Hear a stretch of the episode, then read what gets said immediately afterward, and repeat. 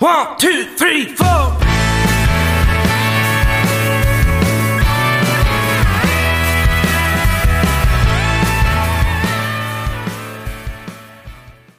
right, welcome back to Country and Cold Cans. I'm Logan sitting here with Kyle and Trucker Andy, and this week very special guest, Mr. Rich O'Toole. How you doing, man? Doing good. My uh, my house in Houston, so in the in the kitchen. This is like my favorite spot. I love to cook, so it kind of Oh yeah. Makes sense. Yeah. do you uh did you cook tonight or did you you eat out? uh, I ate out tonight. I was late for a meeting, so I got a burrito. Um, so yeah. What's your favorite thing to cook? Uh, I consider myself a cooker as well. Yeah, I'm more like I do. I treat it like painting. You know, like I like to paint. Mm. So it's like I'll Pretty just go to the much store and I'll go to the store and just buy like protein and two vegetables, and I'll be like, all right, let's do something cool with this. You know? Uh, yeah, you're Or much more serious than me. yeah. you know, like I've done, I've done. You know, I'll go to the store and I'll see like rack of lamb. Be like, all right, let's let's let's cook that, or I'll see. You know, you'll be in there, and you'll see something fun like a piece of halibut, and you'll just be like, let's blacken it and Mm. see what happens with some with this parsnips or something. I don't know. You just kind of play with it. It's kind of like painting for the stomach. You're just like, all right, this is this is a blast. Let's do it. Yeah, I've become uh, super sweaty because I got a Blackstone for Christmas. Oh yeah, man. Yeah, but just going hard on that thing. For, That's like the hibachi thing, right? yeah, it's just like Yeah. a big flap. It's so good, man, because all the like a grease, like on a grill or whatever, you know, all your burger, you know, you know, all the flavoring just falls down in the fire on a Blackstone. Yeah. You know, it just sits there in its own grease and cooks, and it's oh my god, it's so good. That's like going to a Waffle House, man. Like Yeah, you, right. I've been you, do you like do you, do you have kids or anything? Do you cook for like No, I don't. kids? No, Okay. I cook for the uh, fiance. Uh, Yeah. I, have been out there in the garage just watching YouTube videos on how to cook random shit on it and taking it way too seriously. It doesn't ever come out quite as pretty, but it takes fun. Working on I it. think it's fine. I mean, I, my buddy has one of those, and I thought about getting one. Like you, just, you hook up to like propane, right? mhm. Yep. Yeah, yeah. that's cool. I feel like I would use it way too much because I'm a I'm a giant like uh, what's that place, Benihana? You know, like Yeah. Oh yeah, yeah. Oh, I dude, tr- I love. I'm such a sucker for that. I can't, I can't Yeah, I- get enough of that. I tried to do the uh, the onion volcano thing and failed Yeah. miserably. Failed miserably at it. It just didn't work.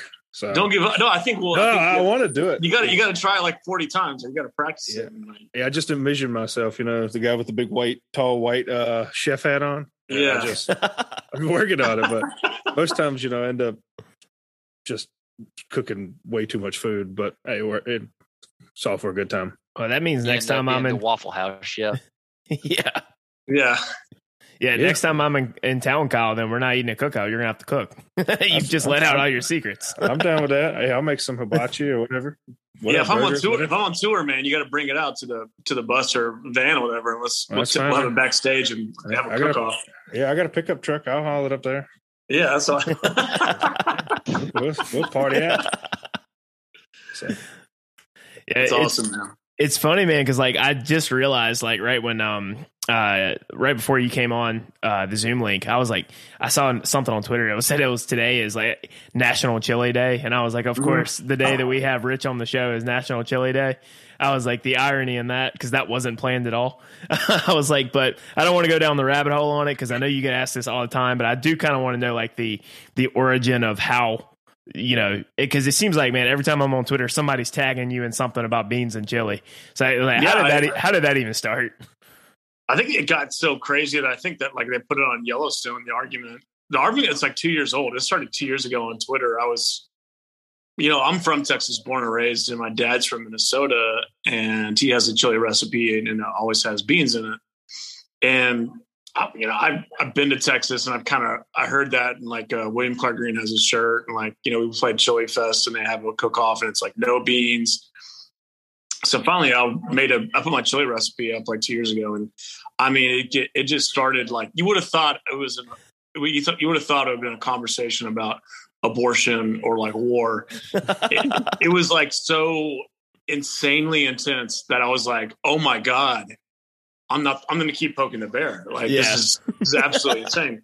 So like we just kept I just kept tweeting and it just got so out of control where people were like I don't think anyone sent me a death threat, but it it got you know I, I, think it was like violence was involved in some of these tweets, like you know, yeah, or asking me to like I'm not texting or I should get the you know can you can you cuss on here? Oh yeah, yeah, feel free. yeah, yeah, okay, like get the fuck out of Texas. I'm like I'm born and raised from Texas, you know. It's like and then I, you know I lived in New York for a year and I lived in LA for four years, just doing writing for like films and movies and stuff. And they're like, go back to LA, you know, slur. And you're like, whoa, whoa, whoa, whoa, dude. I'm, I'm 38. I spent my first 29 years. I never even left the, the state, bro. Like, right.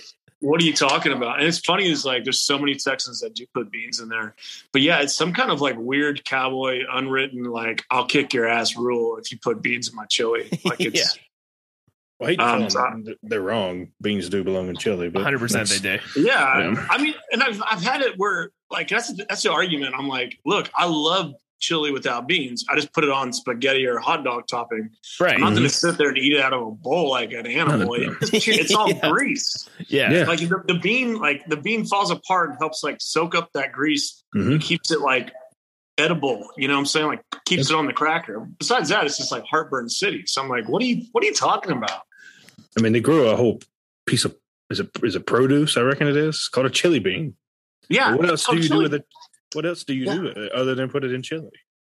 I, I think it, it's I think it's more of a San Antonio like Hispanic origin type thing because they call it chili con carne, which means like meat and chili. So back in the day, like on the ranch, Mm. But then the article came out. I don't know if y'all saw this like three weeks ago. This this got so this got this fight got so insane that Texas Monthly picked it up and they had, they put like a guy on the case and they were like like a guy that like would research like dinosaurs or something. So like they like he went all the way back to like the like the 1500s with like the conquistadors and they and they found like the original recipe and it had beans in it. So it's kind of like I won the argument that beans actually were first in chili and then I think on the ranch, what happened was, you know, the cowboy to, to cook a chili bean down, it takes like seven hours to get it soft, mm-hmm. right? Can't just bite out a can. So I think what they were doing is they had like meat, they had chilies, they would grind up the chilies, make it into a paste, then add it with the meat, and they called it chili. And then the, I think it's one of those things where, hey, this is chili now, and if you make it with with beans, you know, you're just an you're just an asshole. So it, it, it, it, kind of like I don't even know what, what it is, but it's definitely a thing. Yeah, yeah so you were vindicated. Yeah, I know it was authentic. Yeah, it was. Hey, man, you know, I think I won the, the, the war here. It turned into like almost personal now. Now it's like it's personal. yeah, it's like you can't back out now. no, I'm like let's Even, go. I mean, it's gonna turn into like me like boxing someone in like a celebrity like chili match or something. It's gonna get yeah. like so out of control, or I get assassinated at a show by somebody. Like you know, it's just I can only imagine where it goes from here. But yeah, and I'm I'm guessing even though you won the war, they're still trying to run you out of the state for putting beans in chili. Yeah. They just don't well, care that you're right.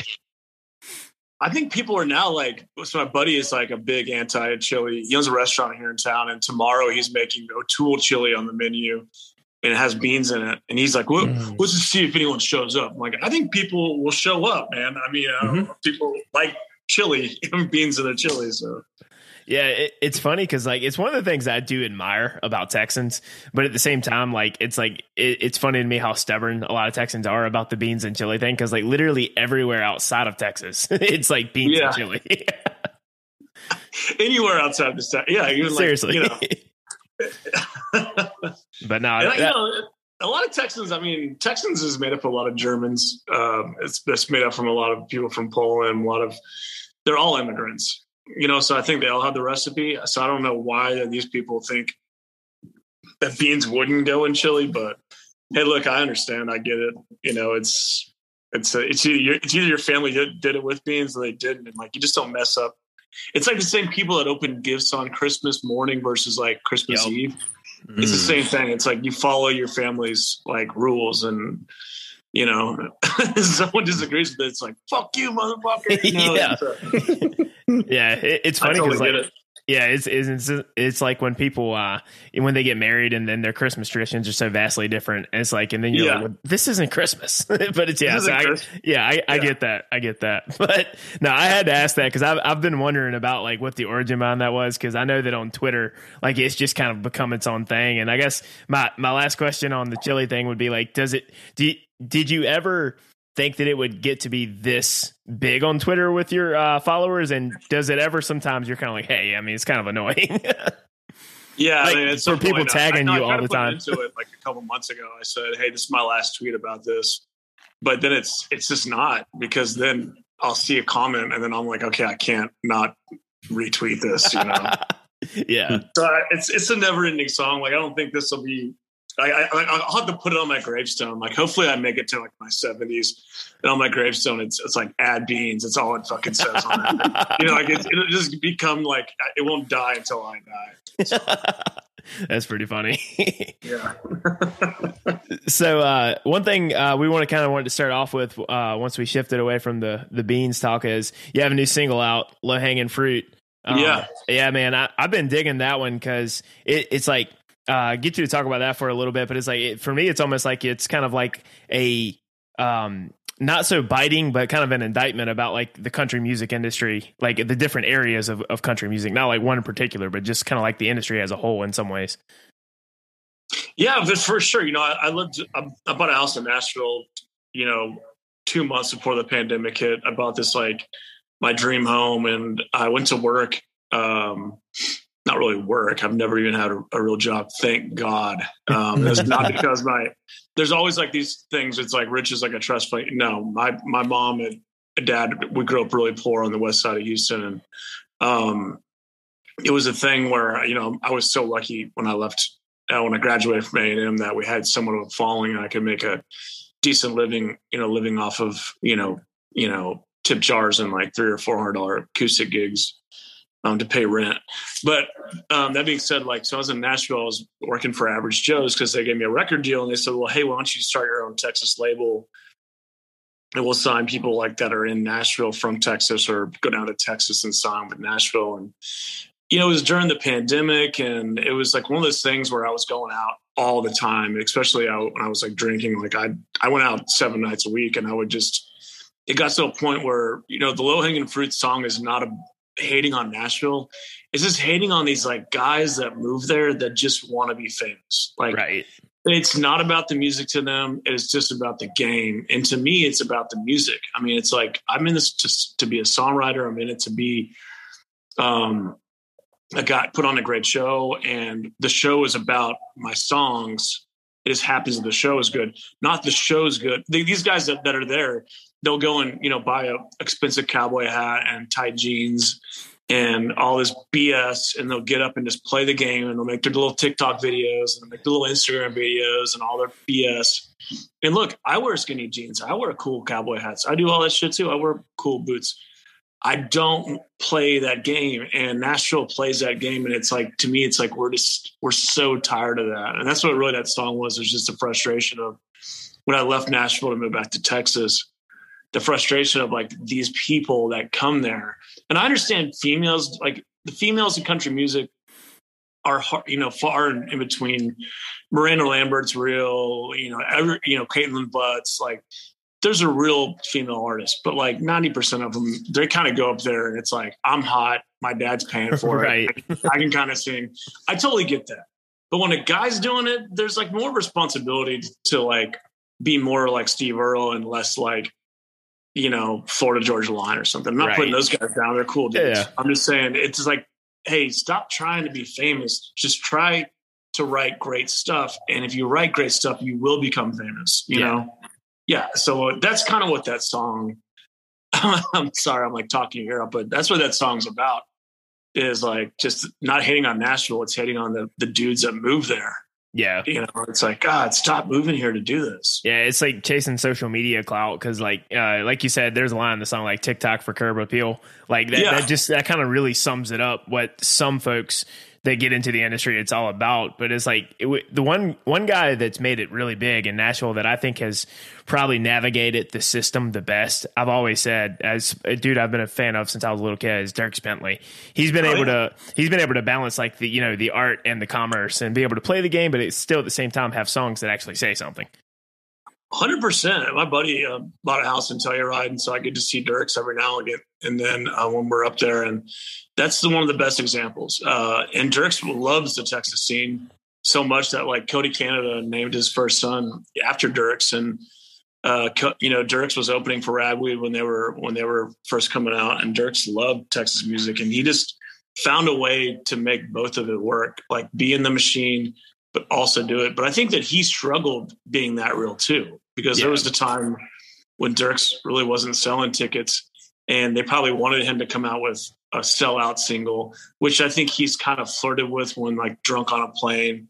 He probably didn't want to do that, but did it because the label's like, look, dude, we need that Rascal Flatts sellout single, right? So we can fill stadiums, you know. And so Dierks has really played the game probably better than anyone in that town. And that, you know, what's funny is I used to walk to the coffee shop by my house, and Dierks would be there with his laptop with every other Vanderbilt sorority girl, and no one, everyone would leave him alone, and he was just typing away. And this is like a year ago. This is when he's like gigantic. Oh wow! You know? so like that dude, that dude deserves everything he did. He's a hard worker and you know really did it the right way. So that, that's a really good example. You know. Yeah, I've always like seen him kind of like uh, be uh, more involved with the Texas scene than the average Nashville guy because I think he was in wasn't Andy wasn't he in the Kevin Fowler music video for Hell Yeah, I Like Beer. I want to say he was. Yeah, I think so. I think he was. Yeah, but yeah. I, w- I would like to agree with you on yeah, that. I think that's right. I can't remember, so don't quote me on I'm it. Not 100 percent sure either. Yeah. Yeah, but so with you being in, um, for uh, I guess for lack of like me not being able to classify it better, like coming within the Texas scene, like how how different is that versus like the Nashville kind of machine, so to speak? Um, you know, it has, it's had, it has its problems too. It has its beefs. It has its anger. Um, it has its jealousy. There's only so many people that can get on so many festivals, so many club gigs. There's only so much money to go around. So I mean, it has its problems as well, but it's real, you know. And you're gonna get called out. You you're not gonna be able to drop a single. And I get called out sometimes. Even you know, I developed a lot of hate, haters early on because I was releasing songs like "Drunk Girl" and songs that kind of sounded like Nashville. Because you know, ten years ago, there was a part of me that was a little bit vain that wanted that fame, that wanted to be, you know, a superstar and stuff. So I kind of flirted with that line. Um, so one thing about Texas is like you're not going to get away with it.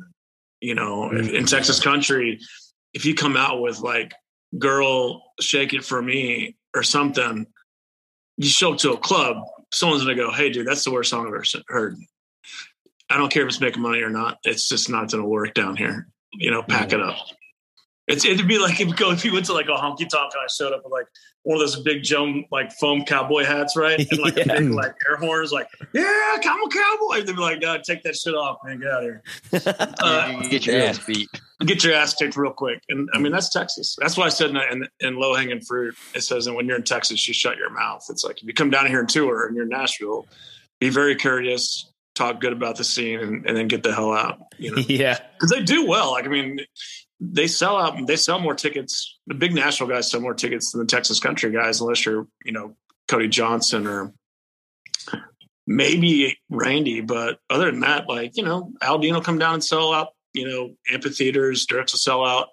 You know texas people love nashville country. It's just don't come down here and like trash it you know? Right right. mm, yeah. So, yeah yeah, it don't don't like compare it like it. Don't like trash and say it's like the minor leagues or anything because it's it's a different, in my opinion, better style of country. Because I'll be honest, I like some stuff in Nashville. Like I, right. we're we're not as hardcore of a podcast as some of our um, people that are in the same space as us. We're like Andy and I are like we're we're big fans of people like Hardy and and some of the younger kind of more as we like to call them the frat pack kind of guys that are around yeah. our age, yeah. like late twenties, early thirties dudes. Like we like their music um, but at the same time, like we we still are big big fans of like the independent stuff in Texas, and um, I, I think that uh, th- this is me not being disparaging towards like the Americana crowd, but like Americana sometimes gets a little bit too in their own head where they think everything can't you, they, they don't want to ever have any songs that are just fun you know what i mean? There's a balance i think with music that that sometimes the the uh artsy americana side doesn't always get that aspect of it yeah, uh, uh American.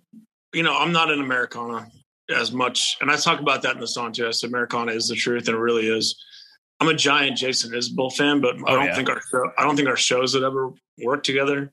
Um, I'm a gigantic Jamie Lin Wilson fan. I'm a giant, you know, Hayes Carll and um, you know, Americana fan. But like Americana is like the emo chick at the lunch table where you're like, I totally get it. Yeah, I get it. You're, I get it.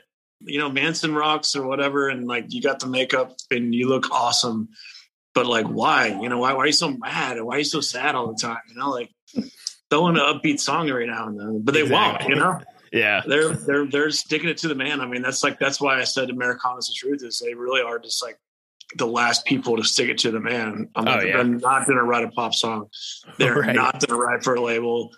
They're just an emo chick that just is going to sing at their shoes and just tell you how it is, and you're like, "Yep, I get yeah, it." Yeah, yeah, you're you're not wrong at all. Like I'm a big yeah. fan of all those uh, folks you mentioned. Like I, I think Isbell is arguably one of, if not the best, but one of the top three writers of his generation.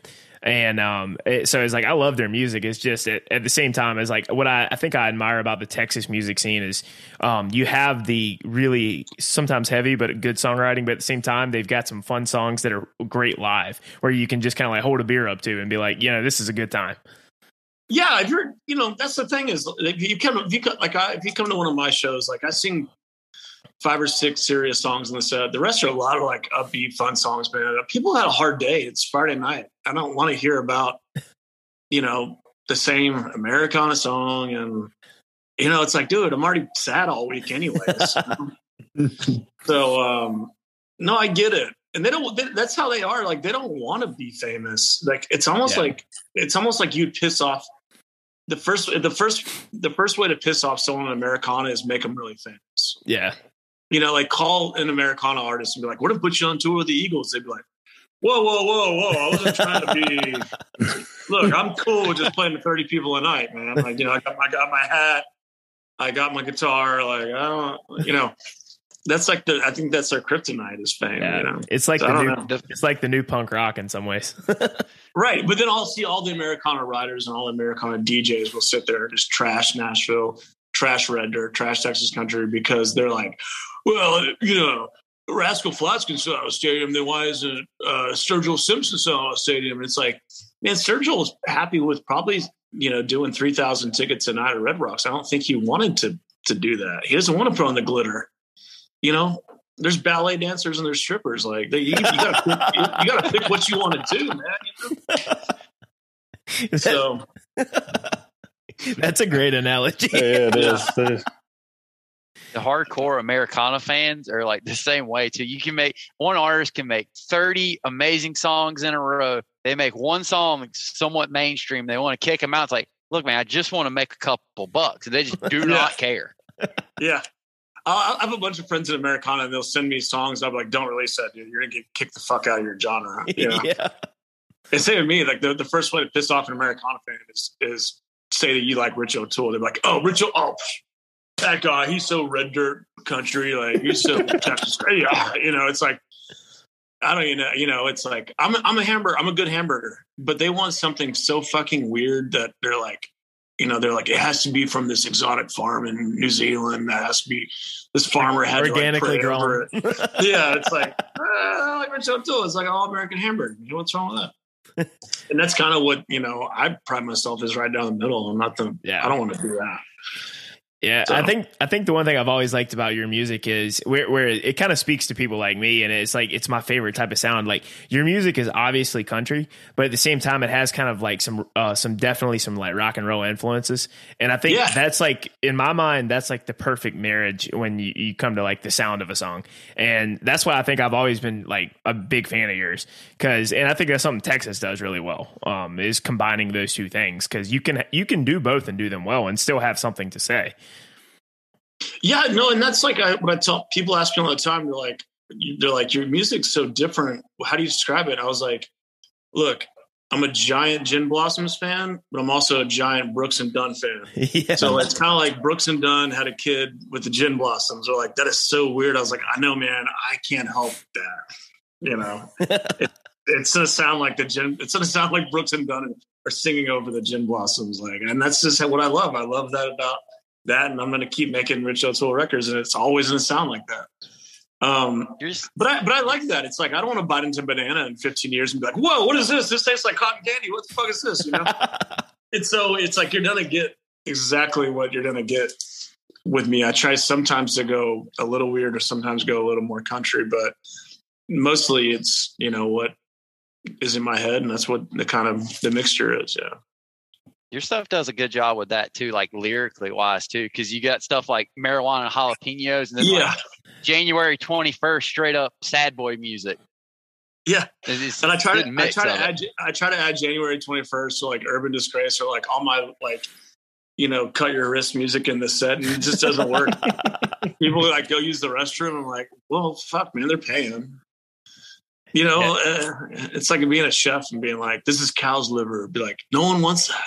Yeah.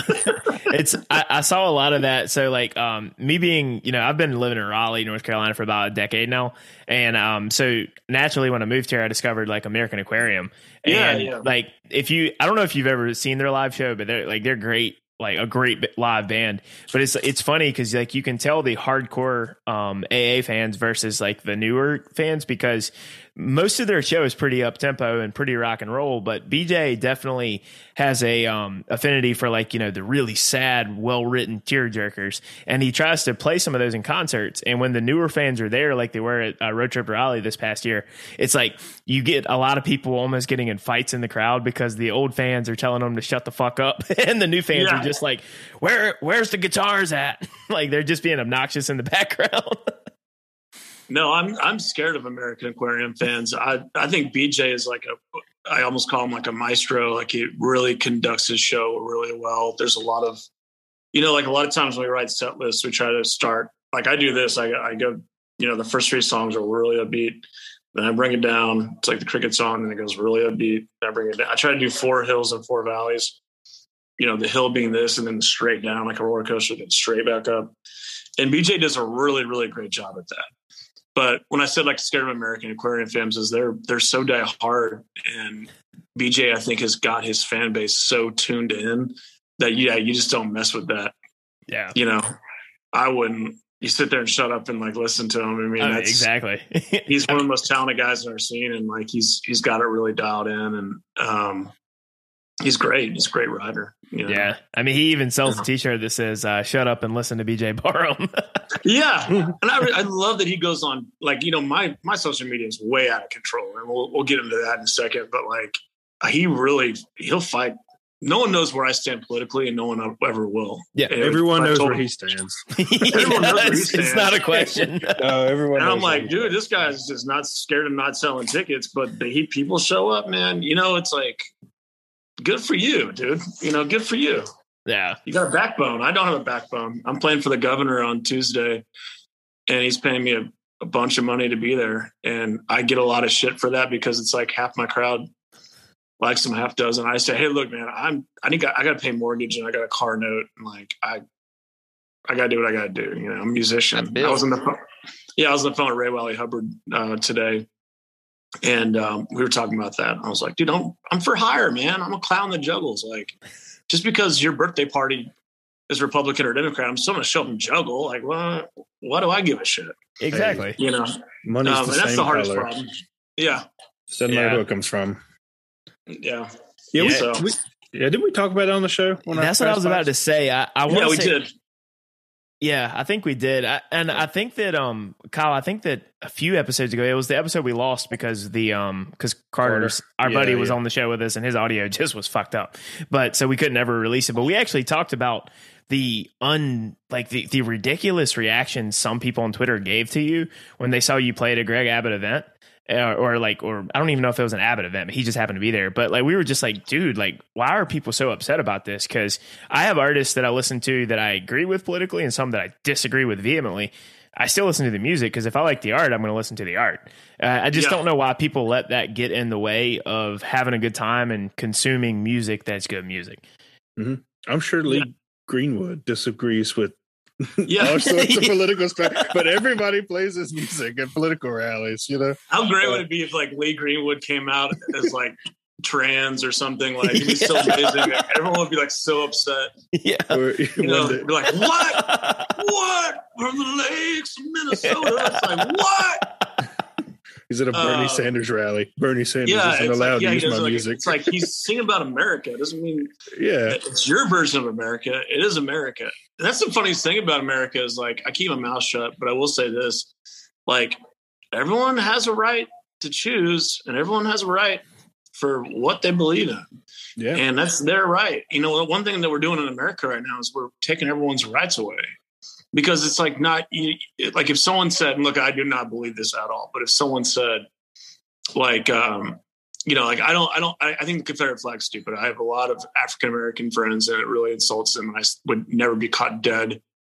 I played a venue uh, two years ago, and they had like they had one there, and I just asked the owner to take it down while I was on stage. You know, um, but I will say this: like one thing about America is if you if you want to if you want to uh, be gay and marry a parrot, you're totally allowed to do that, man. if you Yeah. want to fly a Confederate flag at your house because you think that your great uncle would have loved that and that's your heritage, whatever, you have, you know what? You have every right actually to believe that too. You have Yeah. the one thing about America that I love is you have the right to kill yourself by overeating. You have the right to do whatever you want to do, and we can't tell you no. And that's the, the whole thing that's going on in our society is you have so many people going, we need to fight for this right, this right, this right, this right, this right. And then you have the right going, well, I believe this, this, this, and this. And they're like, you're fucking wrong. And it's like, wait, it, they're not wrong and you're not wrong. Yeah. This is America. You're allowed Right. to be free and do whatever you want to do. That's why I don't. That's why I don't say anything about politics because it doesn't matter. It's not my choice to tell anyone that believes in my music what You know, they should believe in. That's not my choice. I don't, that doesn't. You know, it's not. It's not my choice to do that. It's your choice. You can choose to do whatever you want. He reminds me uh a couple years ago my sister was watching some show on TLC where some woman married herself. And I was like, only Yeah. in America could you get Yeah. probably a million dollar TV deal so you can marry yourself. And then I saw like a couple months ago that she's divorcing herself because she found love and she was in an affair against herself or some Yeah. fucking crazy shit like that. I'm just, or you know, that one woman who who married a wall or some crazy shit. And I'm like, only in America could could this be on TV. And people That shit doesn't really like. I love Europe. Have y'all spent any time in Europe? I have not. I haven't no. a lot of it that I've been I've been to Italy like six or seven times. We've- We actually played over there um, three or four times, and like France and stuff like that. They don't put up a lot of bullshit like that over there. It's kind of still old school. It's kind of Yeah. like so you know if you come if you if you said that an old grandma would come over and hit you in the head with like a like a, with like a with a with a rolling pin, you know. And it, that's what kind of makes America great is not really giving a fuck, you know. Hundred percent. Go to Walmart. Yeah. There's a website dedicated to people of Walmart. Yeah, Yeah. you, if you want to wear you want to wear a trash bag as a skirt, like and be seven hundred pounds, like you can you can do it, man. Yeah. We we I swear to God, like America invented like diabetes and all that. Like we invented it. Yeah. You're probably right. Yeah. Yeah. Yeah, it's like uh, we're amazing that we invented like the most insane diseases. I couldn't get it when I was in Italy. I couldn't get a Dr Pepper to save my life, and if I ordered more than one, they looked at me like I was crazy. We we have a girl Yeah. at my, yeah, my work who is originally from England. And she said when she moved over here, she, the craziest thing that she had ever seen was a 44 ounce soda was cheaper than the small. Yeah. She was, what the hell? you know, you could get the the ultimate big gulp and it's like 69 cent and the little 20 ounce is like a dollar 29. I know it gets an you know when we're on the road touring, that really actually gets annoying because I asked for the smallest cup possible, and the small is still twenty ounces Mhm. because it doesn't like fit in the cup holder. If you're in the van or you're in the tour bus, it's hard to have a sixty-four ounce like thing and without it's sloshing around, and Mhm. it's like I don't want that big. They're like, well, sir, it's only nineteen more cents. It's like I don't want it, dude. I will pay five dollars for the small. Okay, I just want. the 20 minutes. Like, can you cut it in half? Like, come on. man. yeah. No, you're, you're right. We do have. uh It is probably the only places like that, and we and like I'm very guilty of of having a lot of like I've switched to like sugar free drinks, but still even sugar free soft drinks are still probably not good for me in the No. long run. No, yeah, Um, I'm, yeah, I'm, I'm in on that. I, can- I drink like four diet cokes a day, and it's fucking terrible. yeah. mhm. Uh, I'm a guy of excess, man. Like we'll we'll get into that in a second. I, you know, I recently like had a big relapse with like alcohol, and I just fucking love red wine. Man, I posted a video on my social media. Like, um, I think it was Saturday. One of my friends died on a Thursday.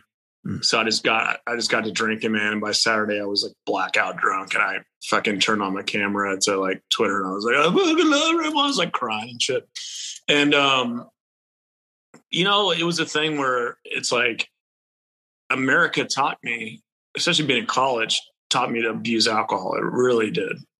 Like that's all you see on Barstool Sports. That's all you see on anything is like how many beers can I put in my body? How much wine can I put in my body? It's cool to like try to kill yourself in America. It really is. I mean, I'm not, look, Yeah, this, yeah. this is what really downhill, but it's like it's really cool to jump up like a 20 story like semi or like a 20 foot semi onto a white table and break it and just like break your neck at a football game.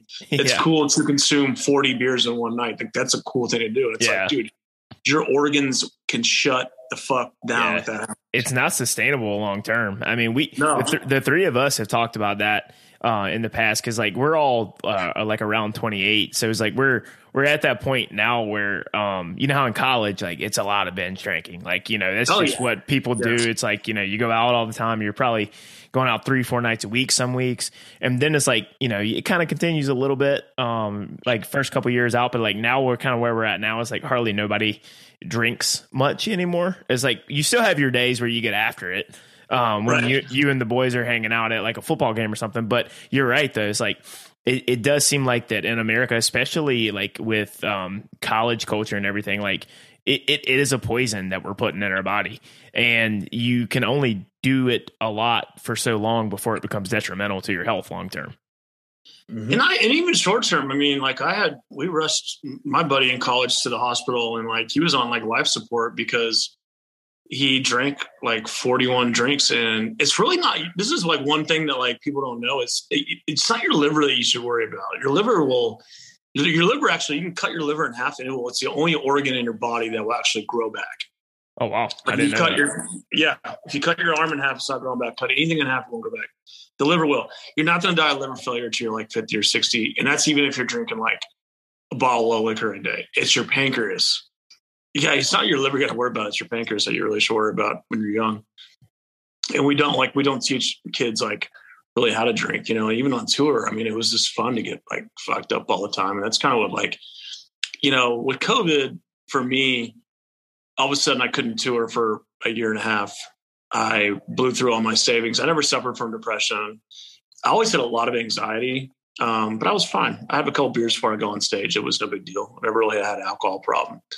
But I'll tell you what, like during COVID, it just got to the point where I'm not making any money. I'm blowing through my savings. I mean, I probably blew through ninety to hundred thousand dollars of savings that I had from touring and over the past ten years, and spent that all in a year and a half because I'm so bored. I'm not making any money. Got to pay mortgage. Got to pay car payment. No money's coming in.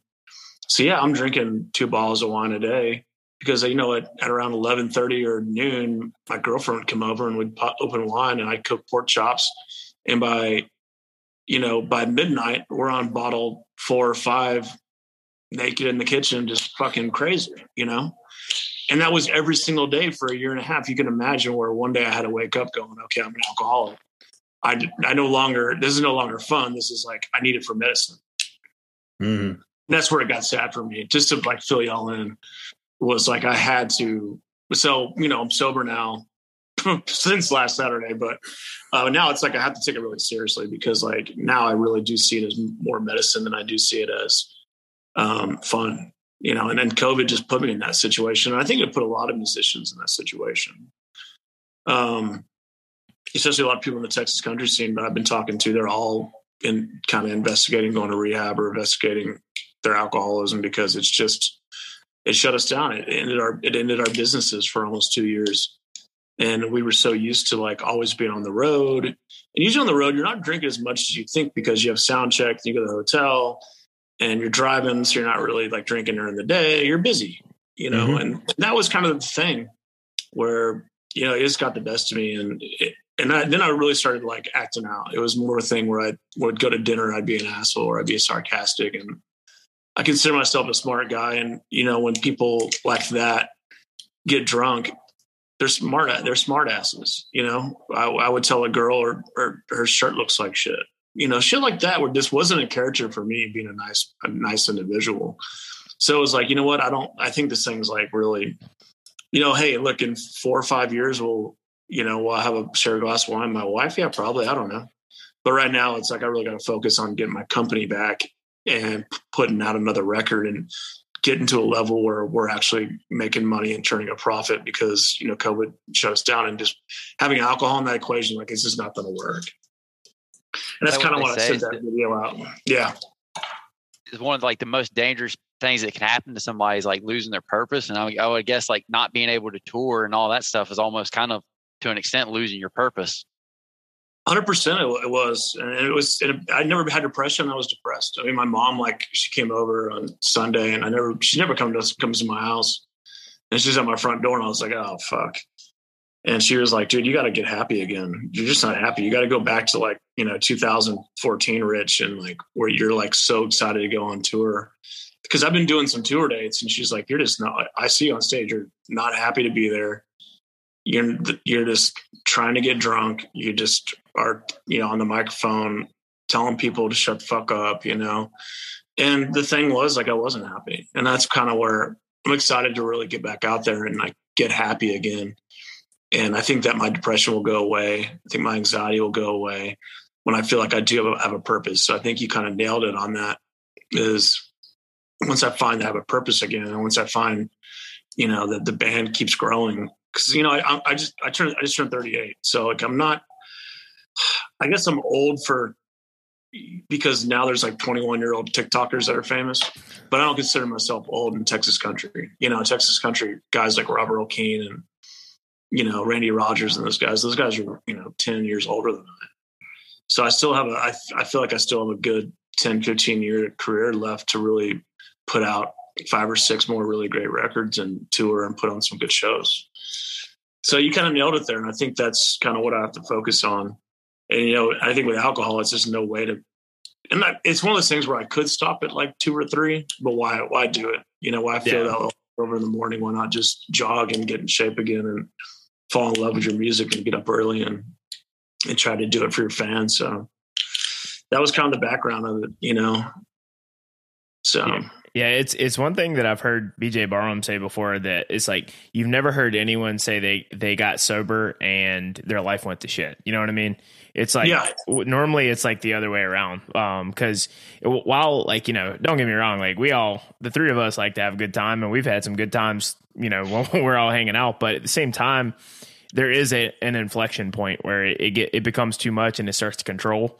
And when when you're not the one in control and it's in control, I mean, you're 100 percent right. That's where like things start to go bad, and it, it puts you in a bad mental space. And it, like mental health is something that I personally don't think that in the past that the country has talked about enough because it is Right. it is something that's very real. I mean, like I I've been someone that um that too like uh, there have been times in my life where I've battled with depression when I was a child, and that's like it's like being an alcoholic. It's not something that ever really leaves you.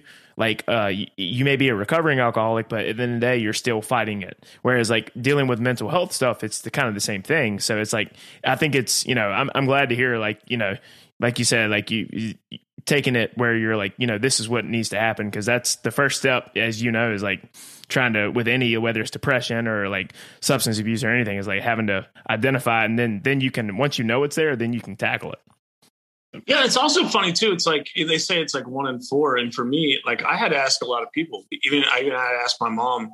You know, I took her to um um where we go for Christmas, um Jackson Hole, Wyoming, and she was like, "You had three mimosas at breakfast." I was like, "I kind of have to because we're about to go skiing, and I'm I have anxiety." And she's like, "How do you? What, you were fine last night. We, me and you split a bottle of wine. You're fine." I was like, "See, your your brain can have three glasses of wine, wake up, and have coffee, and not have to have alcohol again." My brain, the really the way it works is if I drink more than one, like if I have two or three, which is not even a lot for me. I'm 207 pounds, six one, you know, bigger dude. My brain in around 10 in the morning has to have alcohol in it or it starts to kind of freak out. And that's just the way that a lot of alcoholics are made was there's nothing really wrong with them. And it's not like they overdrink sometimes. It's just it's more of a disease where your brain has to have that medicine in it again. and it was so it's like it's like a bad swap meet or like a one for three deal. Like I can go out with the boys, have 14, but I can't work for the next three days. Well, how how, how am I make a living if, if that's the case? You know, Right. Mm-hmm. and I could. You know, it's like I could do it. I could do it. I won't name names of people that do do it, and you have to retox to to do it, which sucks. You know, and, and it makes you feel like crap, and your stomach's always hurting, and you get ulcers, and it's one of those things where like it gets old because you're on tour, and like I'll you know I'll jog for like four days straight, won't have any alcohol. Our first tour date's Thursday Thursday night, have no alcohol, get the show, have a couple beers before I go on stage. All of a sudden, it's a great show. Afterwards, owner buys me a shot. End up having like seven drinks, you know, Thursday night. Friday morning, I'm freaking out.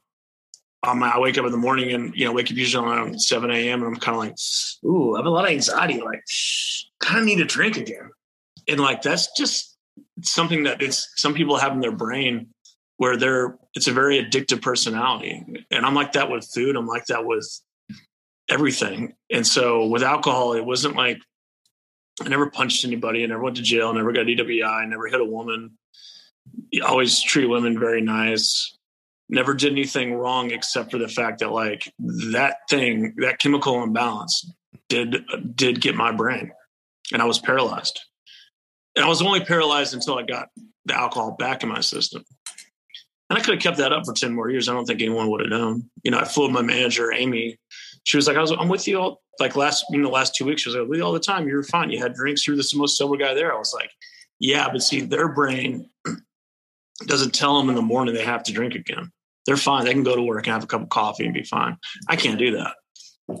So it was like breaking up with a bad girlfriend. That's kind of what I mm-hmm. was saying in my video. And when I was kind of like tearing up and crying a little bit, and I posted it was I was like, it was like bre- breaking up with red wine is probably one of the hardest things I'll ever have to do because I love it. It's like it's, it's like everyone's done it. We've all dated that girl that is so good in bed. Sorry, did my thing go off? no, you're Okay, good. That's so that is so good in bed. that- But you know she's a toxic, be a terrible mother and a terrible wife, right? It's like, oh, I don't want to give this up. You're so good in bed, but like, fuck, I'm sorry we got to break up. You know, this is not going to end well. I'm going to end up on cops or something. Like, um, so you know that's what it is, man. And a lot of people have that disease, and a lot of that's why a lot of people and there's a lot of people in our scene that, that do need help. They're not they're not admitting it, and they just Yeah. continue to drink, and they'll probably die in their fifties or sixties, you know. And that shit'll be sad, but I don't want to die in my fifties and sixties. I'm 38. I never really, you know, I want to settle down soon and have kids. I don't want to be a joke. I want to make great records, and like it's just not going to work if I'm always faking it or phoning it in. So that's kind of the decision I have to make. You know, And Yeah. it sucks. It really does suck. I think about it. I get depressed like you know an hour a day because usually I'm you know by seven o'clock I I'll go to Whole Foods buy like a cool like lamb shank, come home and like roast in the oven. I'll be a bottle of deeper red wine, listening to fucking Bob Seger, and I'm just in the zone. And now I come home and I'm like, oh, I'll make a salad and turn on Netflix. Like, this sucks. Mm. But Yeah, tomorrow no, morning me. I'll be up. Tomorrow morning I'll be up at 8 a.m. emailing my agent and working on new songs. Where I wouldn't usually wake up till 11 and not give a shit until I got to drink again around six or seven. So the trade off is like, what do you want to do? Eventually go broke and be a joke, or get your shit together and actually have a career. And you know, it's one of the hardest decisions you'll ever make Yeah. and that's Yeah. what it is. Sorry, I feel like I talked about that a little too long, but that's just kind of what No, it is.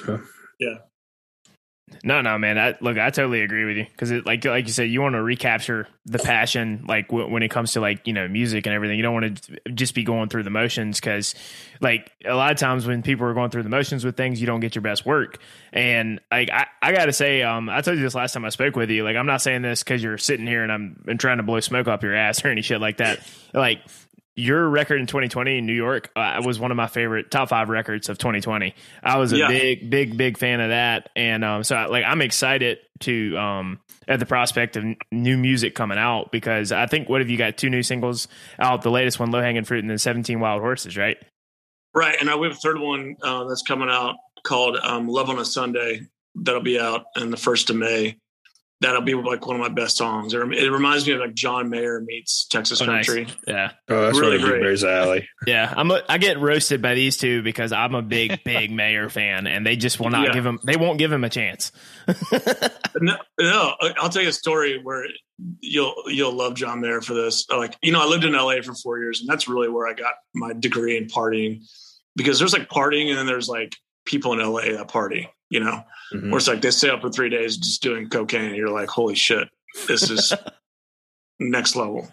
You people Um, are crazy. I, I, date, I dated a girl that like dated John Mayer um, for a hot second, and she was like, she's like, yeah, we went to his apartment and we're like making out on his couch, and he got up, went over and played his own record, and then came back and was like making out to his own album. And I was like, all right, That's some. That's that some. guy, you, you either you're a total psychopath or you're just hilarious. And I think he's hilarious. I think he is. he, went, he went so he went sober. Uh, uh, two and a half years ago or three years ago, he had to make that decision too. Yeah. the same decision I had to make because he think- was like, "Look, yeah, I think that's also like he a reason why like uh he moved out. I think it was like to Wyoming or something like that too. Because like uh he, he when he's not on tour, like he almost like goes out to his ranch and detaches himself from like the LA scene, which I think is probably like like you said. I mean, it's, it's a different animal out there, so you probably kind of have to at some at some level. Yeah, I think you have to. Yeah, there's a bunch of sober people out there because everyone has that story.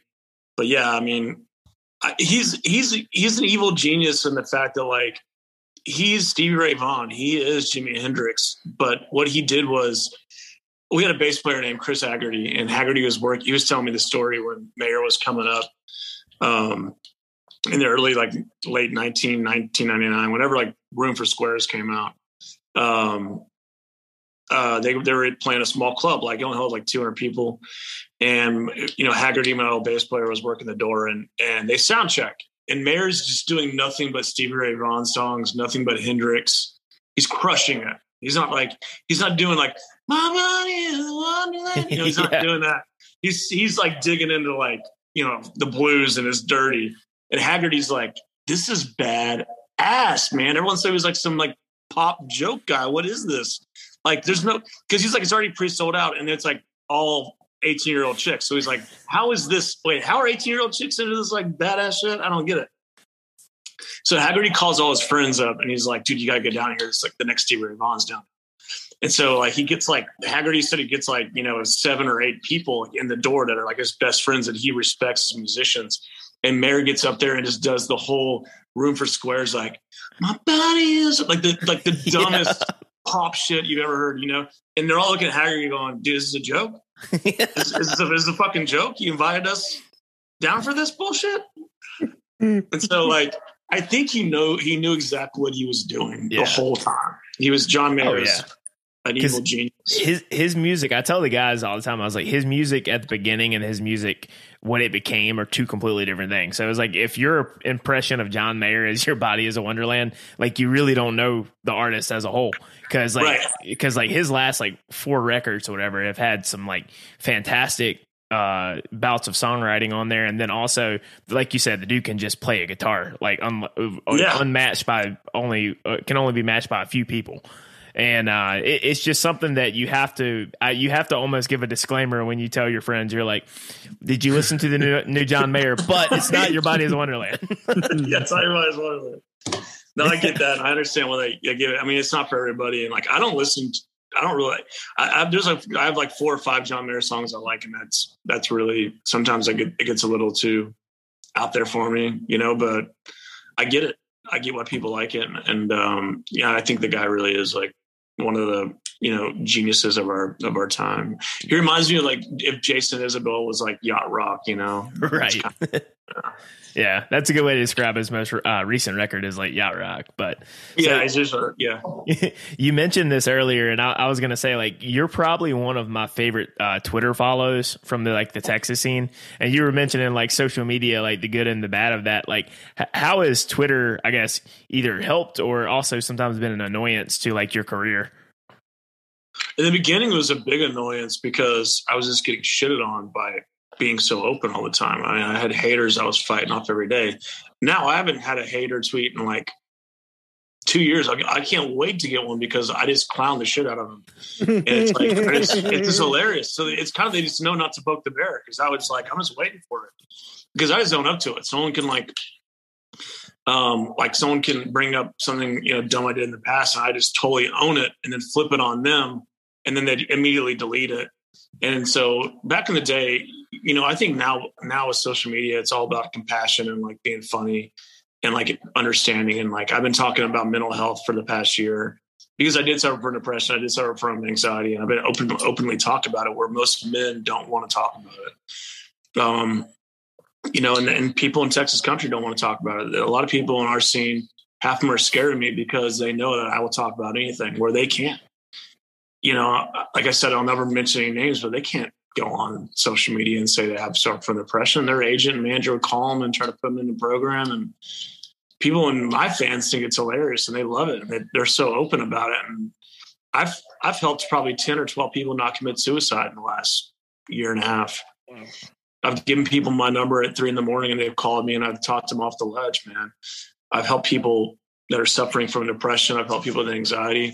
You know, Twitter and social media uh, has really helped a lot of people. And when because people always thought, well, Rich lives a really great life. He doesn't have depression, doesn't have anxiety, and it's like I really don't. I like live a normal life, and I'm just like you, man. And I just have a fun job. I get to go up and play music and travel and see cool stuff. But I'm the same as you, man. And I think it really, social media, I think really has just like helped my career in the last year being so open and honest. And I've seen a big jump in followers and I've seen a lot of interaction. Um, you know, and it's helped my songwriting. It's helped everything. So I think it's been in the beginning it was shaky, but now it's now it's a lot of fun. I absolutely love it. Yeah. Yeah. Twitter, Twitter can be a cesspool, but it was way worse at the beginning in a lot of ways. oh god, I don't think any, I don't think anyone else knew. And I take this. There's a lot of like shit that I tweeted in the beginning that was a total jack. I thought it was a joke. I thought Twitter was just a joke. I thought Twitter was a bath. I thought Twitter was a bathroom wall at a truck stop. yeah. That's you what and, I thought it was. Well, it it's was you like, and the rest of us in America. We all thought that. That's what it was Right. in the early days. and then it's like someone brings it up. You're like, Yeah. oh, in 2014, you drew a giant penis that said, like, go fuck yourself. You're like, oh my God. Oh, Did I do that? That was 2014. I'm so sorry. Everybody, everybody loves a good dick joke, though. They're Yeah. no, yeah. I mean, you're right about that because like it's it it happens to, especially when people get a little bit famous. Like people love to go through their old tweets, and I I don't understand the motivation of the folks that go out there and want to search people's tweets just to ruin their lives. Because my my thing is like, who hasn't said something stupid at some point in their lives when they were young? Because like everybody's guilty of that. It's just some people had made the mistake of clicking publish on the internet. yeah. Oh man, when I was like drunk, my mom followed. My mom was like my Twitter secretary. She'd call me one in the morning, and she's like, "Delete that right now." Like I'd be at a bar, and I'd be at a bar in L.A., and I would just tweet out like, "I want to fuck doggy style tonight." Like I would tweet, and my mom would just call me. She's like, "Delete that right now." You know, your grandma follows you on Twitter. I'm like, "Mom, I'm drunk. Like, I don't. I'm so sorry. I don't. I'll delete it." You know, and like. It's, I don't know that what was, I I'm was looking thinking. back. I was like, that was so stupid. I don't know what I was. But it was. Twitter. It's just like that's just like fuck. That's what's on my mind. I, you know, that's what I'm thinking. it's like it removes the filter and you're just like let me think it let me tweet it yeah we've all been there we've all been there so Yeah. So like, and I delete tweets like once a week because someone will like an old tweet from like 2013, and it's the dumbest shit. And I'll, I'll just delete it because I'm like, oh god. And I'll search words in my Twitter of like, did I? Because it's like now I'm like, and I'll search like, did I ever use any kind of weird slur or anything? And thank God I did. I typed in like 40 different words that would cancel me, and I luckily I was smart enough back then to never like say anything. yeah i did the Even, same even as a joke, you know, even as a joke. yeah So, yeah i literally Yeah. just did the same thing like a year ago just because i was like because eh, like you said you may say something as a joke to somebody back 10 to 15 years ago and it was looked at very differently back then than it would be now and like i think because of the age that i'm at like like i said i'm 28 even when i was first on social media it was first when people were kind of coaching you not to say stuff at like when we got on social media. So I searched a whole bunch of stuff just like you said you did, and I was clean too. I was like, I was like, Eh, I was Yeah. like, I'm kind of impressed that 17 year old me didn't say something dumb, but hey, pat, on, pat myself on the back. Yeah, I think I think I knew at some point had enough sense of it. But you know, when we, when we were touring in the van, I thought it was just a complete joke. And we would just ask fans questions that were just hilarious, not knowing that they were sexist. You know, Right, not right, knowing yeah. that they were. Yeah, I would. I've never like. I, I grew up actually in a really um, kind of an urban neighborhood. So like a lot of my friends are African American and Hispanic growing up. So I had a lot of respect and Asian too for those cultures. So I, I don't I don't think I ever got even close to touching something on that format, and I never Yeah. would. It, was, it wasn't something I ever would touch. Right. But yeah, I think like in the van we would have. Would, I treated it like a locker room, and that's like very sexist. Yeah. Now it's like stuff where it's like I I probably I probably would have tweeted something like I wonder how many hot dogs can fit in a vagina, you know. And I'll like ask that, not even knowing that like we're just fucking wondering. We're in the van. We're just like, I wonder maybe like 12. Can you like fit 12 in there? I don't know. like it's like one of those things where like that's so sexist. That's so wrong. You're, that's just so like not cool to do that. I, I never tweeted that by the way. I'm just saying I, I can only imagine it was something probably that stupid um, and objectifying, you know, to women. Um, so you know, it is what Yeah. that is what it is.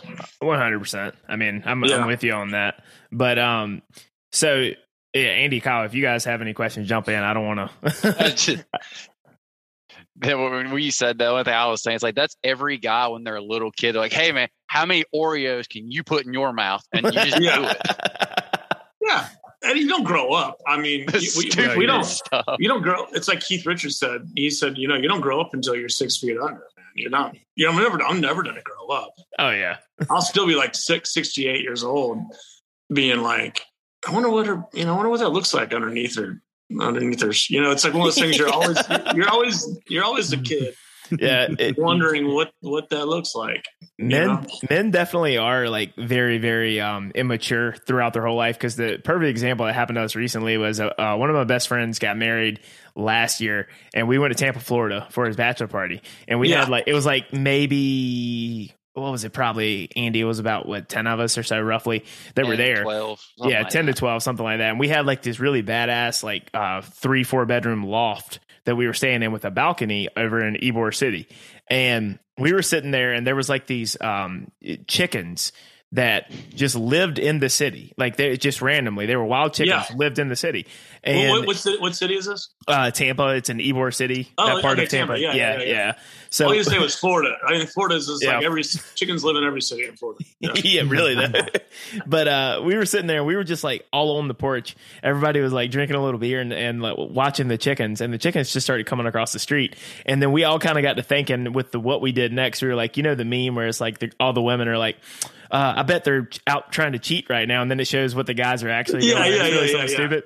We were taking Doritos and, throwing it down to the chickens, and then pouring beer down on the ground so they could have beer and Doritos. And I was like, if everyone's wives could see them right now, they would think we're the biggest idiots in the world. But we were entertained for like 20 minutes. No, and that's so true, man. I, I think I, I think I did have to delete a tweet of me feeding a a seagull uh, a cracker with hot sauce on it just to see what it did. You know? yeah, like I would have been deleted. I would have been like canceled by PETA. It would have been like that's Yeah. torture. I was like, it's not going to kill the seagull. He's just gonna. I just want to see like he reacts like a human reacts. Like he's going to eat it and be like, "What the fuck was that?" You know. And I, I think the seagull, the seagull did. He was just like, you could see him just make a face. Yeah. You know, he shit all over somebody's car yeah. very, very shortly after. Yeah, the seagull runs Yeah, forever. Like you know, he just tore somebody's car up. it was a nice like mixture of like just pink just down someone's like windshield. They probably just just watched like- their car too. Yeah, they just it's beautiful. See, I, I made someone's day. It's, al- it's always the car that first gets washed, too. That's the one that gets hit. Oh man, I, got the um, I got the uh, what's it called? Mr. Car Wash is in Houston. Job in Mr. Car Wash Mm-mm. there.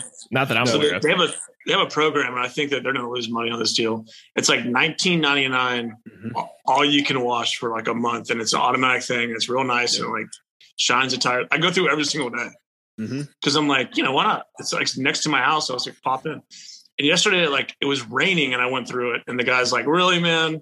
Mhm. And I was like, "Well, it." I don't, I don't want to rent in my car. And it's supposed to stop raining soon. So, I mean, you know, I paid for it. So I'm averaging like 30 cents a car wash, but it's like, it's so, I don't even know how we got on this. Oh yeah. The, the bird in the car. It's like so convenient now because like, if, if I like walk out of the HEB or the grocery store and I see like one little thing on the car, I'm like, whoop, right to the car wash. It's like, you know, it's like, dude, we're back in the day. Like, you remember back in the day, like you saved up money for the car wash. You went to Yep. the car wash like once a month. Like your car got really dirty, but then before you went on a date, you took it to the car oh, wash, yeah. or before you like went to like a family reunion, you took it to the car wash. You know, Yep. and now they're offering these like all you can eat Spotify services for, for everything. It's like, Yeah. yeah, I'll fucking Yeah, go to we- car wash every goddamn day. I don't give a shit. Hell Yeah, yeah, we it's, it's very convenient. We Right. just we just got one in my little podunk town I live in, and it has a subscription service like that. Yeah, So they actually had to change it right after they opened because people would just go through it and then they go get right back in it. They just keep riding, just keep riding they were they were like, nah, I see a spot. It didn't get it all the way. Yeah. It's like, so they they so they changed it uh, to uh, well, you can only go through once a day, and then people outsmarted them again. Uh, so that your subscription goes by your license plate number because they would go through it on their car and then they'd give the card to their wife or whatever, and then Yeah. she would go through it on her car, and they're only paying for one car. So they were just they were just tearing them up. tearing them up. Yeah. The, I remember when we first got that too. The first month was free, and I remember everybody's like, Yep. "I'm going every day. I'm only going to keep it for a month, but I'm going every day for this month."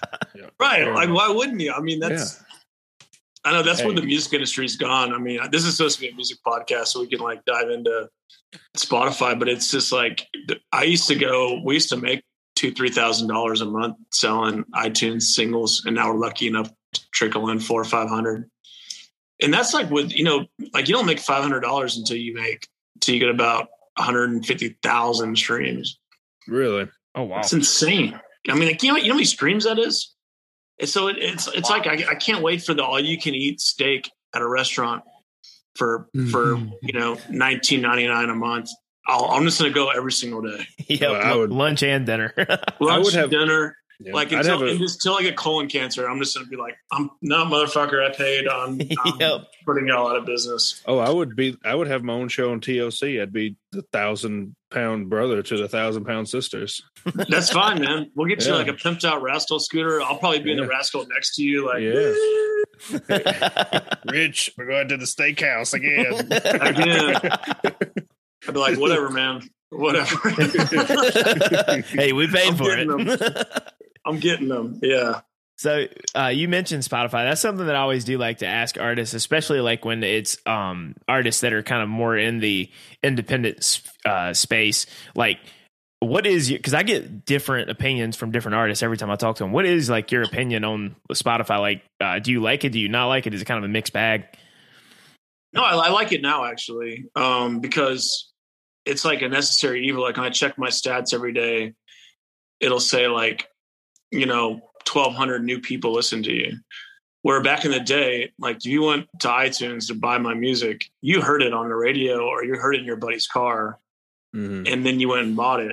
Now it's like, you see, the thing that we're always going to have control over is price of a ticket, and we make a lot of money doing that. Now you can. So I think that like I'm totally fine with it. I basically now record records as like a business card. And so when I spend, I invest that money, I don't expect to really get it back anymore. I just want Spotify to send it on the release radar, on the, you know, if you turn on Josh Abbott radio, you're going to hear Rich O'Toole. If you're on Bart Crow radio, you're going to hear Rich O'Toole. Awesome. That is shit didn't happen back in the day. So like now when you hear that and you're like, okay, let's go see Rich in concert now. It's like, well, it's $15 at the door. Right. So if I, if, you know, it's like, yeah, I'm getting ripped off on Spotify on the on the back end, but if I can put 800 people in a venue at 15 bucks, that's twelve thousand dollars. yeah. So now I'm not worried. I'm not worried about. I'm not worried about making making money on records. I'm worried about getting people to buy a T-shirt and to buy a ticket, and I can always control that. There's not a company that's going to be able to control that. yeah. You know, So I'm, you know, it's like kind of, you know, it's kind of like if it's like, uh, it's like, it's like a drug dealer. Like if you could stream weed just, you know, one time and then you're like, I kind of want to go see weed in person. Be like, all right, Yeah. here, smoke it all you want, man. Come, but but when you want to see it in person, it's going to cost a shit ton of money. You know? Right. So I mean- that's what I'm saying is like we're now we're now we're getting back Spotify and getting back not saying getting back the fan because we the fans are on our side, but now it's like, look, you're only paying ten dollars a month to to listen to all you can Right. eat Rich O'Toole. But when you do come to concert, you're gonna drop thirty on a shirt. You're gonna drop twenty at the door, and that's where we're gonna break even together on this. Yeah. and that's what that's what musicians are figuring out. You know, Yeah, the um that that's generally what I've what I've heard from people too. It's kind of a double edged sword, like you said, because like the payout isn't as much as like iTunes or especially physical copy sales, but the accessibility is there. And I know, like on our end, like as music consumers, like I, I I'm a big fan of it just because of me being in North Carolina. I never would have discovered like your music as easily, or like a lot of the people in the Texas and Oklahoma, like the red dirt scene, as easily as I did uh, when streaming kind of became a thing. And then like we started this podcast as a result where we get to have like cool conversations with folks like you. So it's like Yeah, it's been kind of like a good thing for us too. But it's like at the same time, like I do kind of. I do lament the fact that the payout is so small because it's like Spotify is like literally a fraction of a penny for a stream. Yeah, it's uh, for, it's uh, for every 296 streams, you make one dollar, and so and there, there was there was a thing too. I remember like being on the phone with Spotify because they're adding us to a playlist, and the guy was like, "Do you have five iPhones running at your house?" And I was like, "Yeah, yeah. Each iPhone's making forty eight dollars a month for me right now. yep. it's just playing Rich O'Toole 24 hours a day." And he's like, he's and the guy's like, "It's not illegal because you own the masters and it's your music." And you're, and it's really playing the song in full. It's just like, you Yeah. know, that one iPhone's going to play, you know, It's pretty clever. 300, 485 Rich O'Toole songs a day. I stopped doing that because I was like, that's just, I, I always want, I would never want to cheat the numbers. Like, I want to go to my Spotify and be like, okay, we're at, you know, 50,000 monthly listeners this month. And that's all organic and it's all real listeners. It's not fucking, you know, 10,000 aren't coming from my iPhone. So we know when we play Houston, we have this many listeners. We know when we play Chicago, we have this many listeners. So I stopped doing that in general. Um, sorry, my phone, my phone's on 10%. I don't know. I should have charged it, but we got plenty of time. Um, yeah. So I kind of, I just stopped doing that, but it's funny. I mean, I, I, I was telling them, I was like, I can go to India, rent a warehouse, get 10,000 iPhones and just retire because I can just, you know, it, I don't even, I think that would be like $400,000 a year if I had Yeah. 10,000 iPhones doing that Wow. but I mean, and that's one thing you could, and people were doing that, and people you can do that, where I could because I own the masters to everything that I put out. So I literally could, and I have seven albums out. I literally can play Rich O'Toole 24 hours a day, and it wouldn't play the same song twice. So every judge is in it. Every judge that sued me would go, "Well, he's not. He's he's a weird guy. He wants to hear his song on 10,000 iPods at one time in a warehouse, and you can't control that." right. you know he's paying a subscription service and you could do that and i mean i guess if all else failed i could just stream my own shit and like you know collect the royalty check from them it's basically like data mining it's like cryptocurrency for Yeah. streaming Mhm. um, but i don't want to do that man i mean i also i, I want to i want people to, i want to know the numbers at all time and i want the numbers to be real Yeah. yeah, I respect that. yeah Do the uh, locations where you, mentioned, like we know how many people are listening in Houston, we know how many people are listening in, say, like Birmingham. Does that kind of help you uh, be able to determine like what size venue you could play in a Yeah. particular location? Yeah, for sure. Like, I mean, like I can. It's up. It's up. The cool thing about Spotify is I on the artist app that I have. It's by the second. I can see who's listening to my music uh, right now, and it'll tell me. Like right now, it'll probably say I could guess it'd be say 14 people are listening right now, like three in Chicago, two in Austin, you know, eight in Dallas, four in Houston, and then it'll say that you know in the last 28 days you had uh, 78,000 streams and, you know, 20, you know, 15,000 were in Houston. So then we say, all right, let's just tour those cities, you know, like, and so when, even when, even when we get a good offer in like Birmingham, Alabama for good money, I'll email the agent and, um, promoter back and said, I'm sorry, we just can't, our, our numbers don't add up on Spotify. We can't come in there yet. Yeah, that makes sense. And so they save money, I save money. It's embarrassing when you show up to Birmingham and there's, you know, 30 people in the front row and the venue's pissed, our agent's pissed. It's like it is kind of it's like you go where people are actually listening to Right. it now. So that's another tool that like Spotify gave the artists is you can see exactly where people are at. And even overseas, like we are, you know, one of our biggest like following overseas is um I think like Finland. So it's like I think you know there's a city in Finland where there's like you know six thousand monthly listeners, and it's like okay, that one city where they're at, let's book a tour around that, and let's go over there and see what we do. You know? Yeah. So it, it's it's a really good it's a really good tool for for touring and and those things. I think. So you're telling us that the best way to get Rich O'Toole to play in Raleigh is to get all of our friends to become big Rich O'Toole fans and play it. Yes, then, please. Then, then you'll be here. yeah. Yeah. I'll break even, man. I mean, we'll, I'll book. Tell me where to book, and I'll come out there and do an acoustic show, and we could even like do a you know country and cold and uh, and um, cold cans like show. We can even call it that, like country and cold fans meet and greet. And you know, maybe if, if forty people show up the first time, then we we build on that. People buy merch, and then the second time we do it, eighty, and the third time we do it, you know, one hundred and twenty. Um, there's a way to do that, you know, and especially having you know guys like y'all that would actually come out and tell people. Like, I don't mind doing that. I don't mind building a market if I know that there's a market there. Yeah. Yeah. Um, and this is my job. I mean, that's what that's exactly what we do. yeah. Oh, yeah. Hey, hey, man, that would be badass. I ain't gonna lie. Well, let's do it. I'll talk to I'll talk to Amy and Chris in the morning and be like, hey, get me something out there. Um, and you know, it might be just a door deal, but hey, you know, you never know. Yeah. I got some airline miles. I mean, you know, You know, built up a year and a half of it, right? yeah. I mean, yeah. It's like fuck it. so uh, when should if if it's public knowledge, if not, you don't have to answer. But I know you said you have a new single coming out. When should could we expect like maybe a new full length album? Yeah, the full length album's pretty much written. Um, I just need to go in the studio and record it, and then it takes it, it takes about two weeks to really get the vocal done the way I like to do it, and then it takes about two weeks to mix it. Then it takes about a week to master it. Um, so I'm, I'm I'm hoping for late summer. I'm thinking it's going to be probably in the fall though, like a September release. Um, if not, it'll get pushed to, to 2023 if our single is doing really well that we release in May. You know, Low Hanging Fruit's kind of stalled out at like 10, 11,000 streams. I don't know why that song didn't go way more, way more viral than it was. Um, I think it's just people are with the war and all, there's so much distraction right now that people, it's hard to get anyone's attention. Right. It's hard to tweet out like, "Hey guys, go listen to Hang Out Low Fruit" when like Russia's killing Ukrainians. You know, it's like, Yeah. Uh, uh, Yeah, I mean, it's like I, I saw like, and I don't mean this to make light of any serious events that are going on, but I saw somebody say today, and it's very true. I'm about tired of uh, having historic moments go on back to back to back. yeah, it's to like limit every them. day Between the I- I pandemic, now this, like it's slip in, uh, crazy.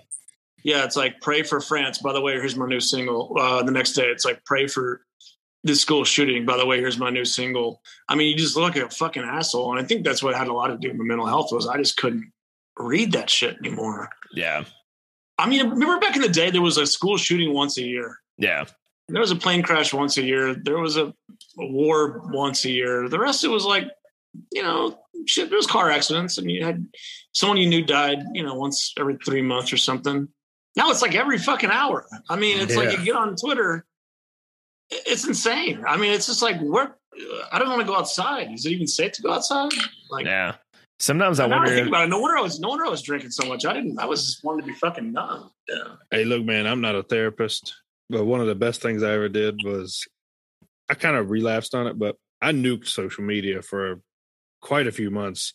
Logan calls me out on it because I still do get on Instagram yeah, he tells me Yeah. he's never on social media, but then He when I get on me- Instagram, he's he call- active every single time, and I'm like, Yeah, he dude, you're calls full me of out on, shit. he calls me out on it. Uh, I did nuke, I did nuke my Twitter though. I still get on it, but like I nuked a lot of the stuff I follow.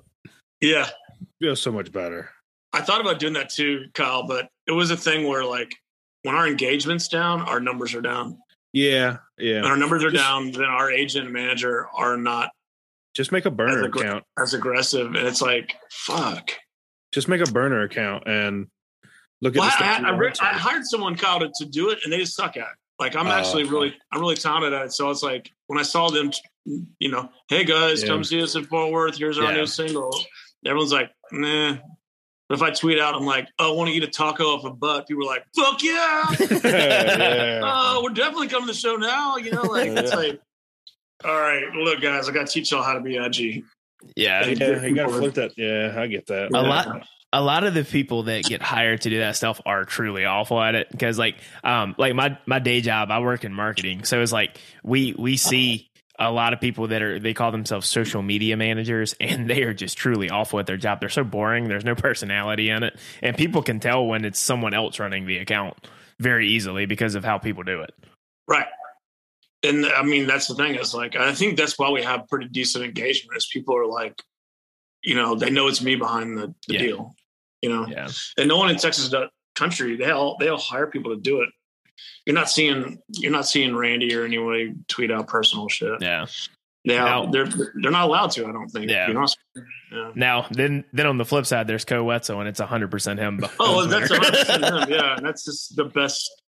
That's the best people watching there is. I mean, the guy gives zero fucks, and that's kind of why he got to where he's at. I know, like he's he's been on private jet recently with Ric Flair, and now he's uh, playing Yeah, shows so with Snoop Dogg. I'm just like, dude, he's popped off really fast. he's living the dream, man. I mean, that's just amazing. Um, you know, and I think I think he's good at managing it. I hope I hope he's good at managing. I, I don't want to see anything bad happen to him. You know, like those guys drink a lot. Those guys fucking party a lot, and it, it just takes a sometimes a wrong move to to do. You know, bring somebody the wrong way or something. But I think they have it under control. And I'm a giant fan, man. I love that he shook up Texas country. It was getting boring for a while yeah, there was only so much you could listen to where it was like same same song same this here's my new single here's this and here's Koe Wetzel. it's like i want to do cocaine off someone's ass it's like fuck yeah texas country holy shit man yeah let's get let's get that going on you know let's fucking warm it up His music videos just are phenomenal. I mean, yeah, they they look like they don't cost a lot of money, but they're just funny as hell. Like he'd just and that's all, that's all you need though You Yeah, know, they're just- it's great He had one. uh fuck, Was it? Is it Cold and Alone? The one he's in the uh The camper, desert? yeah. yeah, RV, the camper, yeah. the- Yeah. It's just out there with you know, rubber ducky floaties, yeah. fucking goofballing out in the middle of a desert. Well, I think that's kind of how it all started. I mean, looking back on it, um, you know, when this first record came out, it was talking about getting a DWI at Taco Bell, which we could all relate to probably. it was him in a fucking, you know, above ground pool drinking beer. We can all relate to that. Yep. Yeah, I think that's why he got the following he did is because people were so tired of the same Texas country record, dude in a cowboy hat by a fence, like, oh, Texas steaks, you know, boom. You know, it's like people were just like, oh, okay, yeah, I'm gonna listen to it because it's Texas country. It's you know, I get it. Hell yeah, I like beer. You know, whatever. Me and Kevin Fowler are buddies, and like he's a, he's a fucking genius. But it, but people are doing the same shit. Everyone was doing the same thing. He, I think he said, "Fuck it." He was working construction.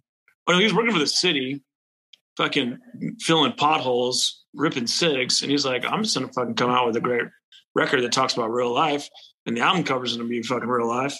And I don't know if people don't like it or not. Well, guess what? It worked. Mm-hmm. yeah, he carved out. And that's kind of what man. you got. That's kind of what you got to do is you got to put yourself out there.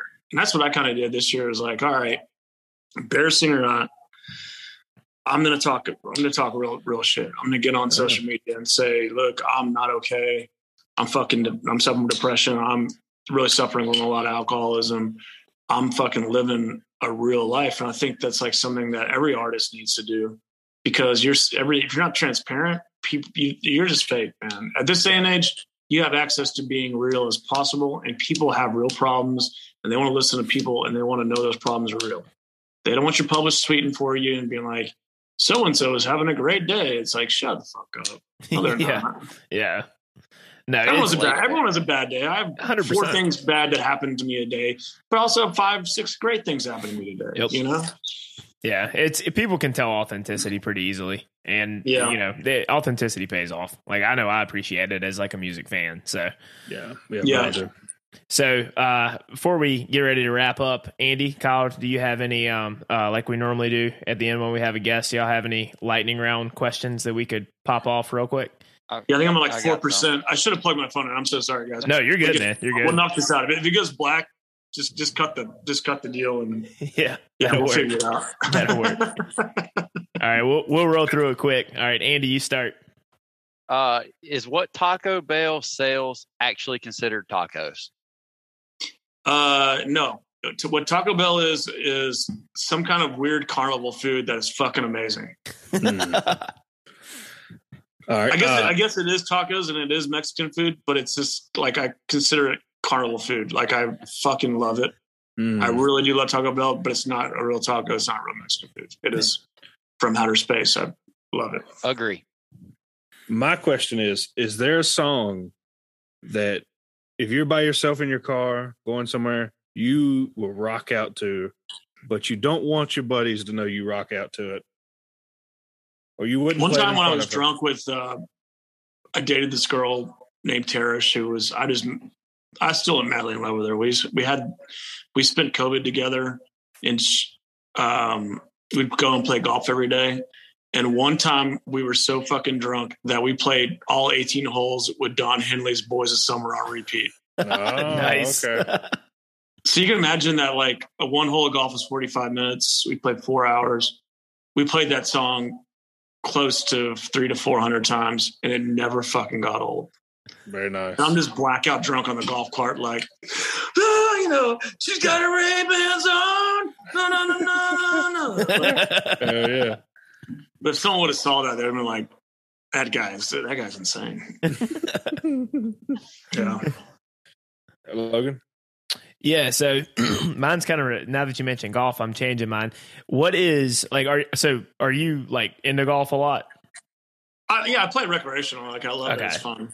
So I'm, I'm decent at it. I shoot like an 88, 89. damn Oh, nice. than me yeah, yeah, Yeah. you're that's like a career day for me. But Yeah. so if you could play one golf course, what would it be? I played Pebble Beach with my dad in 2018, and that was absolutely incredible. I actually got an eagle on six, which was pure Wow. luck. But that's like my like tip top.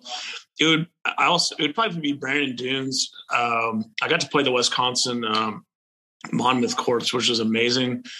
Um, probably one of the New York courses or one of the like Spyglass, uh, California or uh, Northwest courses like Bandon Dunes. Um, or probably, you know, the waste management course in Scottsdale. Yeah. Mhm. Um, I love that, man. I love seeing those people throw all those beer on that thing. I think golf Yeah. is like getting it back into like Billy Madison land is like so Yeah. Yep. not Billy Madison, but um, yeah, Billy Madison. Yeah, um, I fucking love that for golf. You know, Mhm. so I, yeah, it would, it would be probably one of those courses. Yeah. I, I can Yeah. I can agree with that. The uh, waste management thing is is one of my favorite. If people get so rowdy on that hole, and it's like I think it's good for golf because I'm one of the younger, obnoxious, love to play loud music while I'm golfing. But I know the the old guys they they can't Oh, yeah. stand it. Yeah. But But they're old. yeah, yeah golf does golf's got young stars and it needs like a little bit of a, a kick in the pants sometimes Yeah, it does. Yeah, yeah, but and they're doing that. They're doing. yeah that. they're embracing it Yeah. which Yeah. I'm, embracing I'm happy it. they are unlike baseball who doesn't want to embrace anything fun yeah. But well, man, we appreciate you taking the time to come on the show. man. Let me know and uh, let me know when you release it. Just send me a DM and uh, you know I'll hustle it on my end. And uh, thanks for having me. I, I really appreciate it. Yeah Yes, man sir. you're, you're do whatever you awesome want with it. And uh, you know, hey, let's uh, send me send me a couple, uh, DM me a couple venues in Raleigh, and I'll have our agent uh, put it on the books. And like I said, I'll fly out and we'll try to see if we can build a crowd out there, man. I appreciate deal, it. man. Yeah, Yeah, dude. yeah. Yeah, we appreciate Yeah. it. We're big fans, and thank you again, man. Thank you, man. Look forward to it. Yes, Later, sir. buddy See you soon. Well, for this episode of the Country and Cold Cans, I'm Logan, sitting here with Kyle, Trucker, Andy, and that was Rich O'Toole. See you next time. One, two, three, four.